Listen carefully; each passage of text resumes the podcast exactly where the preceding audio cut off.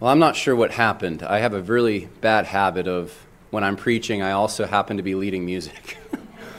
so I asked Ed if he could uh, do the Lord's uh, or, or, the, uh, the pastoral prayer this morning, and I'm grateful for that. Um, so uh, next week it won't be the same. It's not going to all be Jon in front of you, but this week this is what this is what you have. So um, I want to uh, reflect a bit today on the idea of love, the term love, the concept of love. Uh, I, am aware that we have a celebration coming up in two days, and, and, generally speaking, traditionally, at least in the Baptist churches that, that I've been in and, and know of, uh, this particular Sunday is uh, meant to have a semi patriotic theme and, and a love, right, for one's country. That's what patriotism essentially is. Um, yet, the last few years, it's felt a little weird when we get to this point. I don't know about you, but for me, um, we just had a whole month, especially in New York. It was less so in Virginia, but up here I feel it even more potently, uh, called Pride Month. At least now the government's even calling it that, sanctioning it. My phone sends me a notification that it's Pride Month.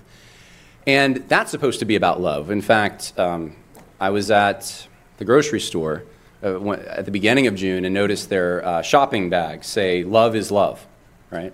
Love is love. And, and so this is also supposed to be a celebration of love. And it, it just, uh, it, it troubles me that love is so polluted, so misunderstood, so corrupted, and especially for young people growing up, and this is all they know, they're going to get a number of different versions of what love is. And so it's with that in mind uh, that I prepared today's message. Um, it's uh, a, a, bit theological, a bit philosophical, a bit uh, of cultural apologetics is included in this. Um, but I want to examine, uh, get underneath the hood of this concept of love, because we use the word so much, not just even in church. We, we use it out there. You, you hear it on the work, uh, in the workplace. You hear it in the news. So, what is it? What are we dealing with? What does God expect of us as His followers? Well, John 15, 12 through 13 says, This is my commandment, that you love one another, just as I have loved you. Greater love has no one than this, that one lay down his life for his friends. In our day, it is common to think of love in terms of subjective personal preference. Love can be found in both the devoted elderly couple and the casual rendezvous. It can be displayed by a Veterans Day or a Pride Month celebration. It can refer just as much to a family member as it can to a stranger on social media. Love does not need the boundaries set by mutual obligation, proximity, or trust. In fact, rejecting these boundaries is the only absolute condition that defines it now. The slogan, Love is Love, captures this.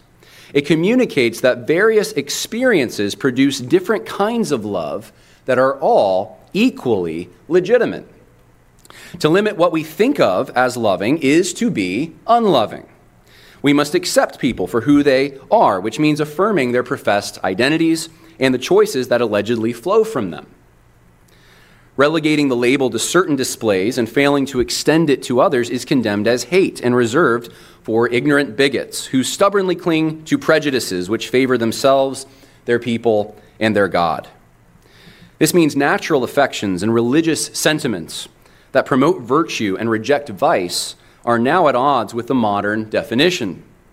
They are too discriminatory and not inclusive enough. Many professing Christians accept this paradigm. Of course, you hear this all over the place. We heard this in 2020 quite a bit uh, during the whole COVID uh, ordeal. Uh, inclusion um, and, and the social justice stuff. Uh, inclusion, um, acceptance, the, these kinds of things are almost parallel. They're the same, they're adjectives to love. In mainline churches, it is common to assume that uncritical acceptance matches the Bible's conception of love. Uh, these would be the churches that you go past, usually older buildings that will have a rainbow flag. And in, in New Paltz, there's one that has a Ukrainian flag. There's not even an American flag. But um, th- th- these are the churches that I'm talking about. They capitulated about a century ago to liberalism, and now They're just adopting what the world says love is. They dismiss passages that limit worship to God and sexuality to marriage in light of this. Evangelical leaders, that's what we are, often take a more complicated approach. By condemning those with worse reputations, they think they can gain acceptance and qualify as loving. Yet we are discovering now that while this may create distance between them and smaller outfits branded hate groups, its effects are temporary. Government bureaucrats and industry tycoons increasingly force Christians and traditional conservatives to celebrate pluralism and sexual anarchy. What should we do in a scenario where our own chief virtue is weaponized against us? Jesus set an example for us during his battle with the Pharisees, who often subverted God's intended meaning. They justified fleshly desires by prioritizing perverted interpretations of certain passages while ignoring other more relevant teachings. For example, in Mark chapter 7 verses 9 through 13, uh, the writer recounts the way that the Pharisees justified failing to provide for their own parents by placing their funds in a ministry directed safe harbor called Corban, uh, where it would be inevitably spent on themselves. Likewise, Matthew, or Mark rather, 10 chapters, uh, verses 2 through 12, describes the way they use the Mosaic law to vindicate freely divorcing their own wives. In both cases, Jesus confronts them for disobeying God's clear design concerning honoring parents and marital fidelity. Ultimately, they twisted the definition of love by eroding the natural obligations that direct us in order to pursue sin. We face a similar yet more revolutionary threat today. It intends to subvert the created order and mold us into lovers of pleasure rather than lovers of God. As Jesus did with the Pharisees, we should reject the conforming influence of the present world system and embrace God's good ordering. This means first recognizing the way we are manipulated into accepting a false, hollowed out definition of love. If you're taking notes on this, um, there's really three main categories love destroyed, love restored, and the bounds of love. We're going to talk right now about love destroyed or love corrupted. The term love benefits from a reputation gained through generations of positive displays. Families nurtured, soldiers died, Jesus sacrificed. Voluntarily embracing actions and fulfilling duties for the benefit of those one shares fellowship with constituted the broad conception of it. Even many pagan and secular writers recognize this, from the Roman historian Livy, who said true patriotism was founded upon respect for family and love of the soil, to the fictional Mentoria, who in colonial times instructed soon to be women to love their parents. With poems like this With love and duty, both this I indite, and these lines, dear parent, I impart the tender feelings of a grateful heart. Pre modern people generally understood that for most human relationships, nature guided love and love motivated duty. Even if someone did not feel like fulfilling their duty, they should still fulfill it on the basis of a higher love for God and others. Eventually, affection for the object of their duty would follow. For example, a book on courtship from the 17th century told young women, in the case of royal arranged marriages, to sacrifice their love where duty ordains it.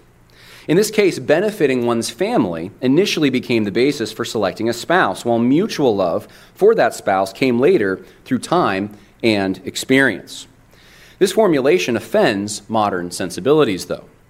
And I don't know if you've noticed, if you ever see a medieval film or a period film, uh, half the time, uh, there's really only two themes they go with. Uh, half the time, the theme is, I want to marry for love right? Not out of obligation, but for love, right? And then, uh, of course, the other one is uh, the people should decide, the king shouldn't. Those are, just in my estimation, I like medieval films and, and so forth, and, and, those are the themes I see running through it because uh, there's a, a reaction against the archaic past and those obligations, and, and, seeing that as negative and part of the dark ages, and something to distance ourselves from in. Uh, in a time when love is, is supposed to be free and open and exercised at our own discretion. Uh, This, the reason that this offends modern sensibilities is because, in addition to the traditional view, we also inherit a pre romantic outlook that sees love and duty as almost in opposition. Philosopher Immanuel Kant said inclinations are always burdensome to a rational being, meaning that feelings conflicted with actions based in reason. And he, he wrote during the late 1700s, just to give this some context. This devalued passions as if they were not important. Romantic era philosophers who came next tried to recover the importance of passion by grounding it in a cosmic spirituality that underlay the apparent materialism of nature. Unfortunately, instead, they introduced a rationale that justified love on emotional grounds separate from guiding principle. So you have the, the, the pre romantics, you have Kant, essentially saying we shouldn't go with our instincts or those the, the passions that we feel. We should be careful of that. Don't, don't consider that. They're nuisances, they're annoying. Instead, we should just go with what our mind tells us, what reason tells us we ought to do. And the romantics come in and say, hey, hold on, feelings mean something. We're, we're feeling beings. We, we see things and we, we, we sense uh, beauty or sublimity. And so th- there's this conflict. How, how is it rectified? What came next effectively synthesized rational and emotional approaches to love. In The Origin of Species, Darwin, Charles Darwin, claimed maternal love or maternal hatred is all the same to the inexorable principle of natural selection. This evolutionary teaching reduced people to animals. Love was simply an instinct derived from blind, amoral biology. This did more than explain why people loved. It also destroyed the ability to set limits on legitimate instincts. Over time, hormonal impulses became associated with love as duties that conflicted with them became delegitimized as relics from the Dark Ages. For the next century, philosophers and psychologists wrestled with questions of love and duty, but never returned to a transcendent view that placed them in their proper places. It is easy to see how we arrived at the current situation where divine explanations for love are non binding, and we are daily deceived to think of it more in selfish than sacrificial ways. A constant drumbeat in our ears encourages us not only to reject duty and let our passions run wild, but to think of it as love. Enlightened activists, supposedly free from bias and welcoming to all, simply want to love, even if it means burning down a building.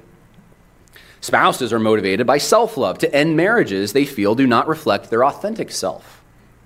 Friends destroy relationships when they cut someone out of their lives for failing to affirm a lifestyle choice.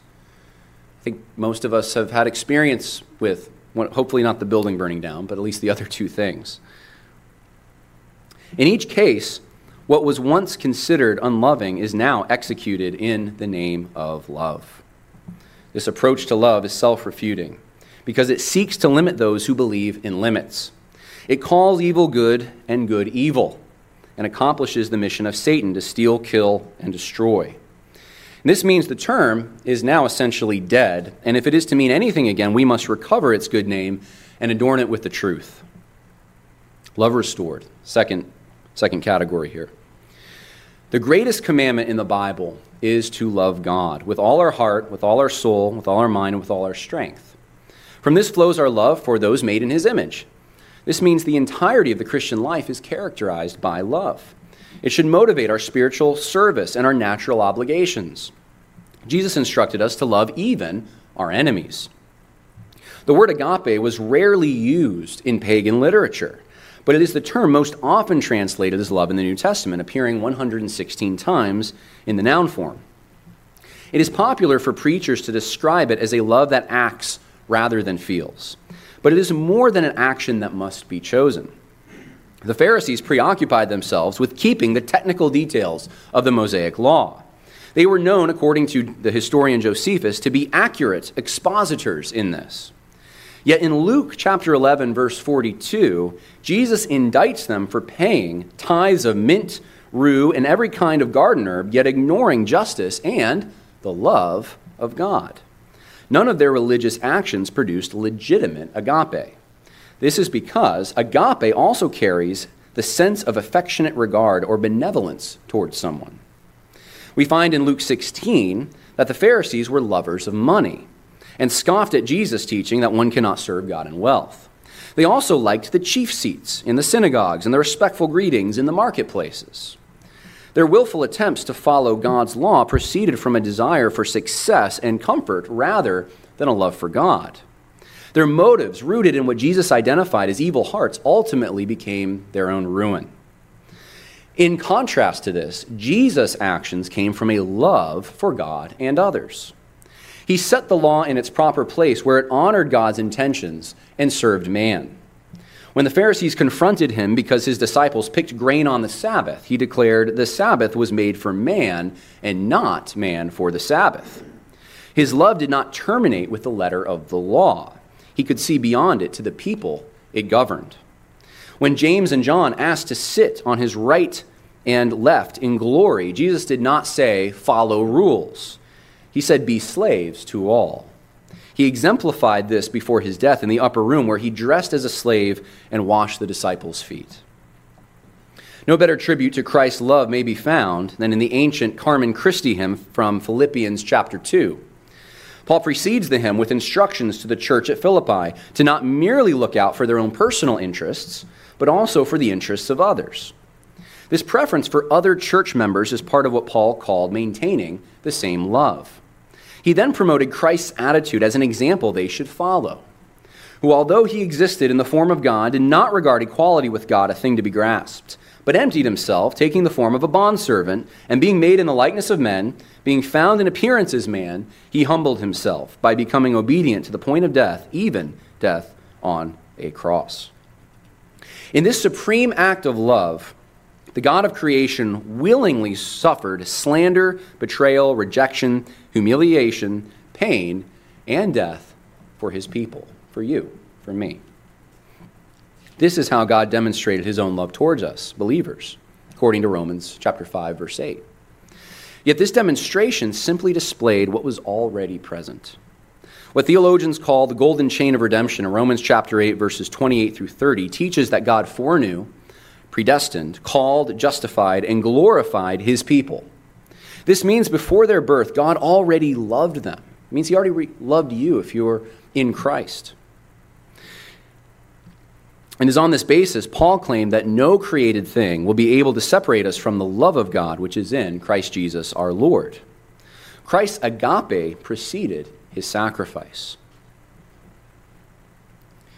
Just came to mind, too, the, the passage in that while we were yet sinners, Christ died for us. Some incorrectly teach the reason God loves believers is because they choose him. This conflicts, this conflicts with numerous passages that show a Christian's love for God is first preceded by God's love for them. The kindness of God leads you to repentance. Salvation is not based on human deeds done in righteousness, but on the mercy of God according to the kind intention of his will. This desire to show mercy and kindness to someone else is central to agape. Not only does it provide the basis for salvation and spiritual service, but it is necessary for the formation and maintenance of any healthy society. In a certain sense, love does make the world go around. The bounds of love. Third category God's covenantal love for both Israel and the church is unconditional, everlasting, and exclusive. He does not love other nations or institutions like he does Israel and the church. For the church, he gave special favor based upon what Christ accomplished in redemption. Christians, in turn, reflect this love to God, of God to each other. The new commandment Jesus gave to his disciples to love one another inaugurated a new spiritual community composed of people from different tribes, tongues, and nations, all adopted into God's family. Christ did not say others would know them by miracles, customs, or community involvement, but by their love for one another. This was the perfect bond of unity, coloring their interactions with each other. It meant that while God commanded them to do good to all people, their first priority were to members of the household of faith. One important difference between the church and Israel is that the universal church exists on a spiritual level. It does not destroy the temporal associations people belong to related to gender, family, nation, community, citizenship, labor, or voluntary association. Galatians chapter 3 verse 28 says there is neither Jew nor Greek, there is neither slave nor free man, there is neither male nor female, for you are all one in Christ. Augustine, however, explained differences of race or condition or sex is indeed taken away from the unity, uh, taken away by the unity of faith, but it remains embedded in our moral, mortal interactions and in the journey of this life. In other words, someone does not cease to be a married female of Italian heritage when they convert to Christianity. It doesn't change them in, in, in those respects. This is important because it orchestrates the way God beautifully arranges love and how it is channeled in natural ways rooted in creation, and not just spiritual ways rooted in redemption. In Israel, we see this more clearly. God established a spiritual community within the boundaries of natural relationships. Though everything in their religious system, from animal sacrifices to religious celebrations, pointed national members towards spiritual redemption, they remained members of ethnic Israel regardless. One only needed to be born a Jew to receive temporal covenant blessings that came through things like law and land. Paul said that to Israel belonged the adoption as sons, and the glory, and the covenants, and the giving of the law, and the temple services, and the promises. Just as God commanded the church as a spiritual community to prioritize fellow Christians, he also commanded Israel to prioritize their fellow countrymen. For example, Christians and Israelites were both to provide for destitute members of their groups. They were both to seek spiritual mediation instead of court adjudication concerning challenging personal disagreements. They were both to give preference to one another in tangible ways. For Israel, this included laws concerning slavery, worship, and land rights that favored their countrymen over others. In our country, we, we actually have a sense of this in our Constitution when it states its intention to promote uh, the welfare of ourselves and our posterity, right? It's, it's, it's a group, it's an identity group right there. Not, not other people's and, and their posterity, ourselves and our posterity. It is common for modern people to get uncomfortable at this point and start asking whether such laws reflect bigotries and hatred for others. Should Americans or any other country or region set up laws that protect or benefit themselves and not others? Today, these questions surround things like border security and voting rights. The important thing to remember is that God's law, when implemented from a pure heart, is the definition of love.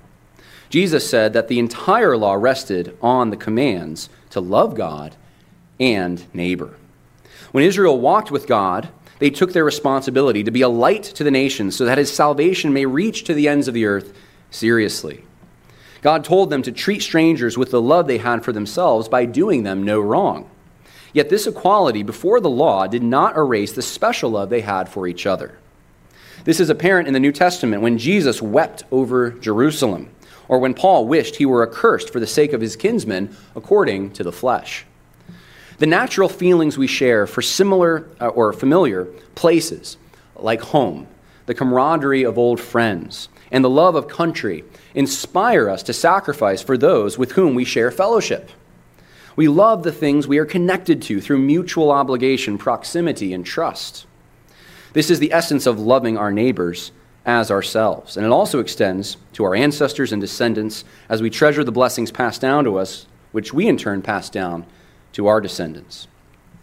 The English term neighbor comes from two words meaning near and dweller. A neighbor is any person who is near us. Under the influence of the modern concept of love, real people are often sacrificed to abstract notions of equity, diversity, inclusion, and freedom. People dehumanize others who do not fit into their utopian political vision. Everyone loves humanity, just not necessarily the humans they happen to live with, who foil their own plans. Loving neighbor is not, however, a love for propositions, principles, or ideas. It is a love for tangible people included in our everyday experiences. The other Greek terms translated love channel agape towards different relationships. Uh, and, and, this is in what Augustine, uh, St. Augustine referred to as the ordo amoris, or the right ordering of love. So some of these things have been worked out before in our history as Christians. Phileo refers to affection developed through experience, uh, like friendships. Storge refers to intimate connections such as kinship. Eros refers to romantic or sexual love. Each of these relationships, when properly exercised, represents the connections humans share as part of God's good design. They even serve to illustrate heavenly realities, such as the brotherly affection and deep devotion Christians have for one another, as well as the mysterious love Christ has for his church. We learn to love our brothers and sisters in Christ by first understanding what it is to love our actual brothers and sisters.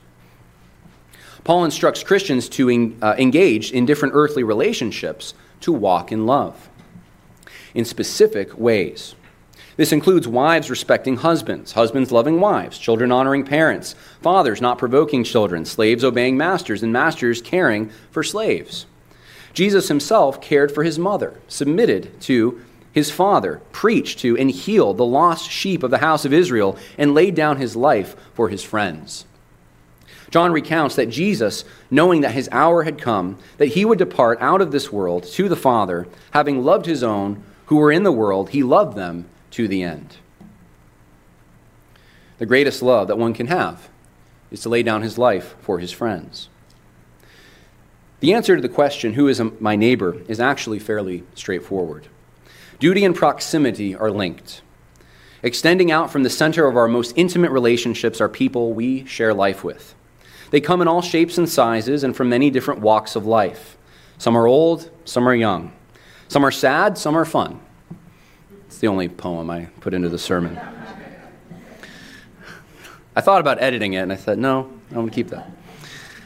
They may be from different religions or cultural backgrounds. They may even hate us, but we are still connected to them. We share a family, a community, or a country with them. Our obligation to them diminishes as our connectedness decreases, but it is still there. Charles Spurgeon says of the Good Samaritan that when he saw the wounded man on the road to Jericho, he felt that he was in his neighborhood, and that therefore he was his neighbor, and he was bound to love him. In the same way, we are to love even our personal enemies, whom we cross paths with, which means doing what is best for them, even at our own expense. Love is not ultimately about equality, acceptance, or tolerance, but sacrifice.